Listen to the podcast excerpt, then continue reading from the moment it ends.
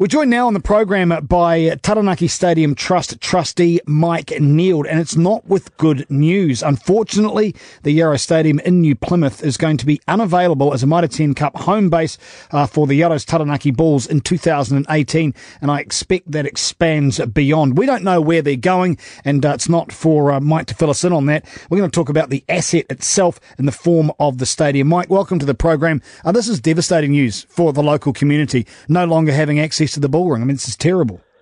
Uh, Darcy, uh, uh, thanks for the opportunity to, to comment first and foremost. But yes, it's a real a real blow for us. Um, uh, our community, we're a rugby loving community.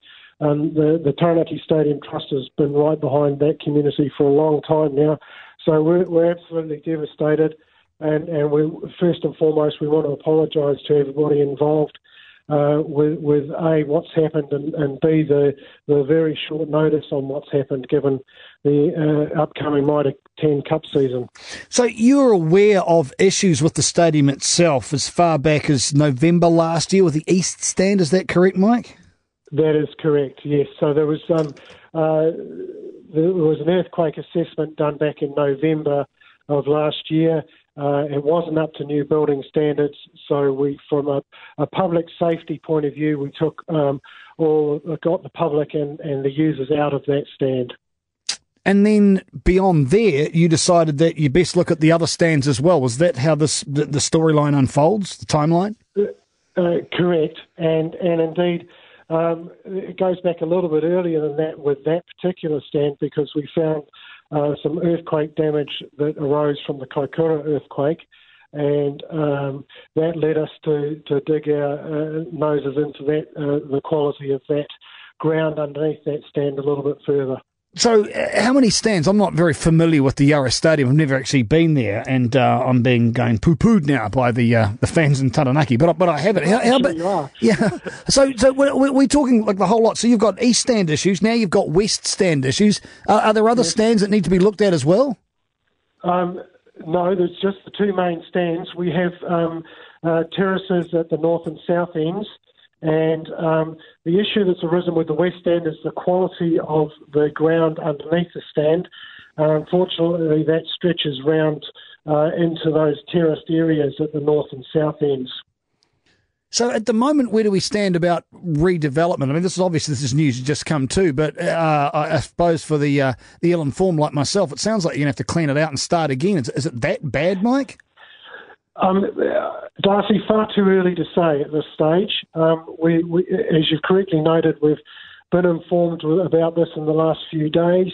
Uh, we've taken every possible um, action to ensure the safety of users and, and uh, rugby fans and, and, the people that work in those stands. That's our first priority. Um, far too early to say what the next steps might be. Um, but we are committed uh, in, the long term to having a facility in Taranaki that's capable of hosting uh, these top flight uh, uh, sporting events. We want the Phoenix, we want the ABs, we want the, the Taranaki rugby football team, the Bulls playing uh, home games in New Plymouth or in Taranaki. So, what is the next step now for the Trust? What do you have to do?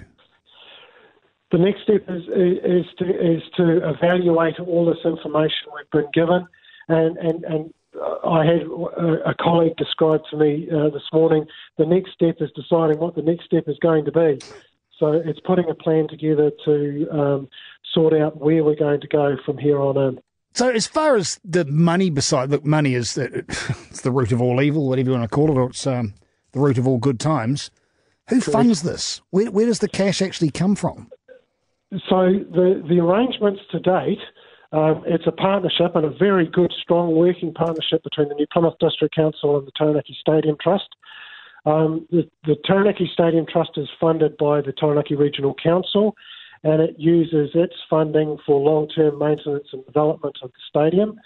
Um, so things like the new scoreboard that went in there in the last year or so, um, new roofs, new amenity blocks, that sort of thing have all been funded from the Taranaki Stadium Trust. Um, the operations and the running of the stadium is done by New Plymouth District Council, and they fund all those operational and management matters. So, when it comes to footing the bill, whatever that bill may be, and whatever it may be for, is that I suppose you don't can't determine how that cost gets split? Is it entirely up to the, the stadium trust? Does the council have to come in? Because I suppose that some of it's about the assets, some of it's the running of the ground. There's no ground there to run. They're in a bit of trouble. So I'm presuming everybody has to come to the party. Would I be close, Mike?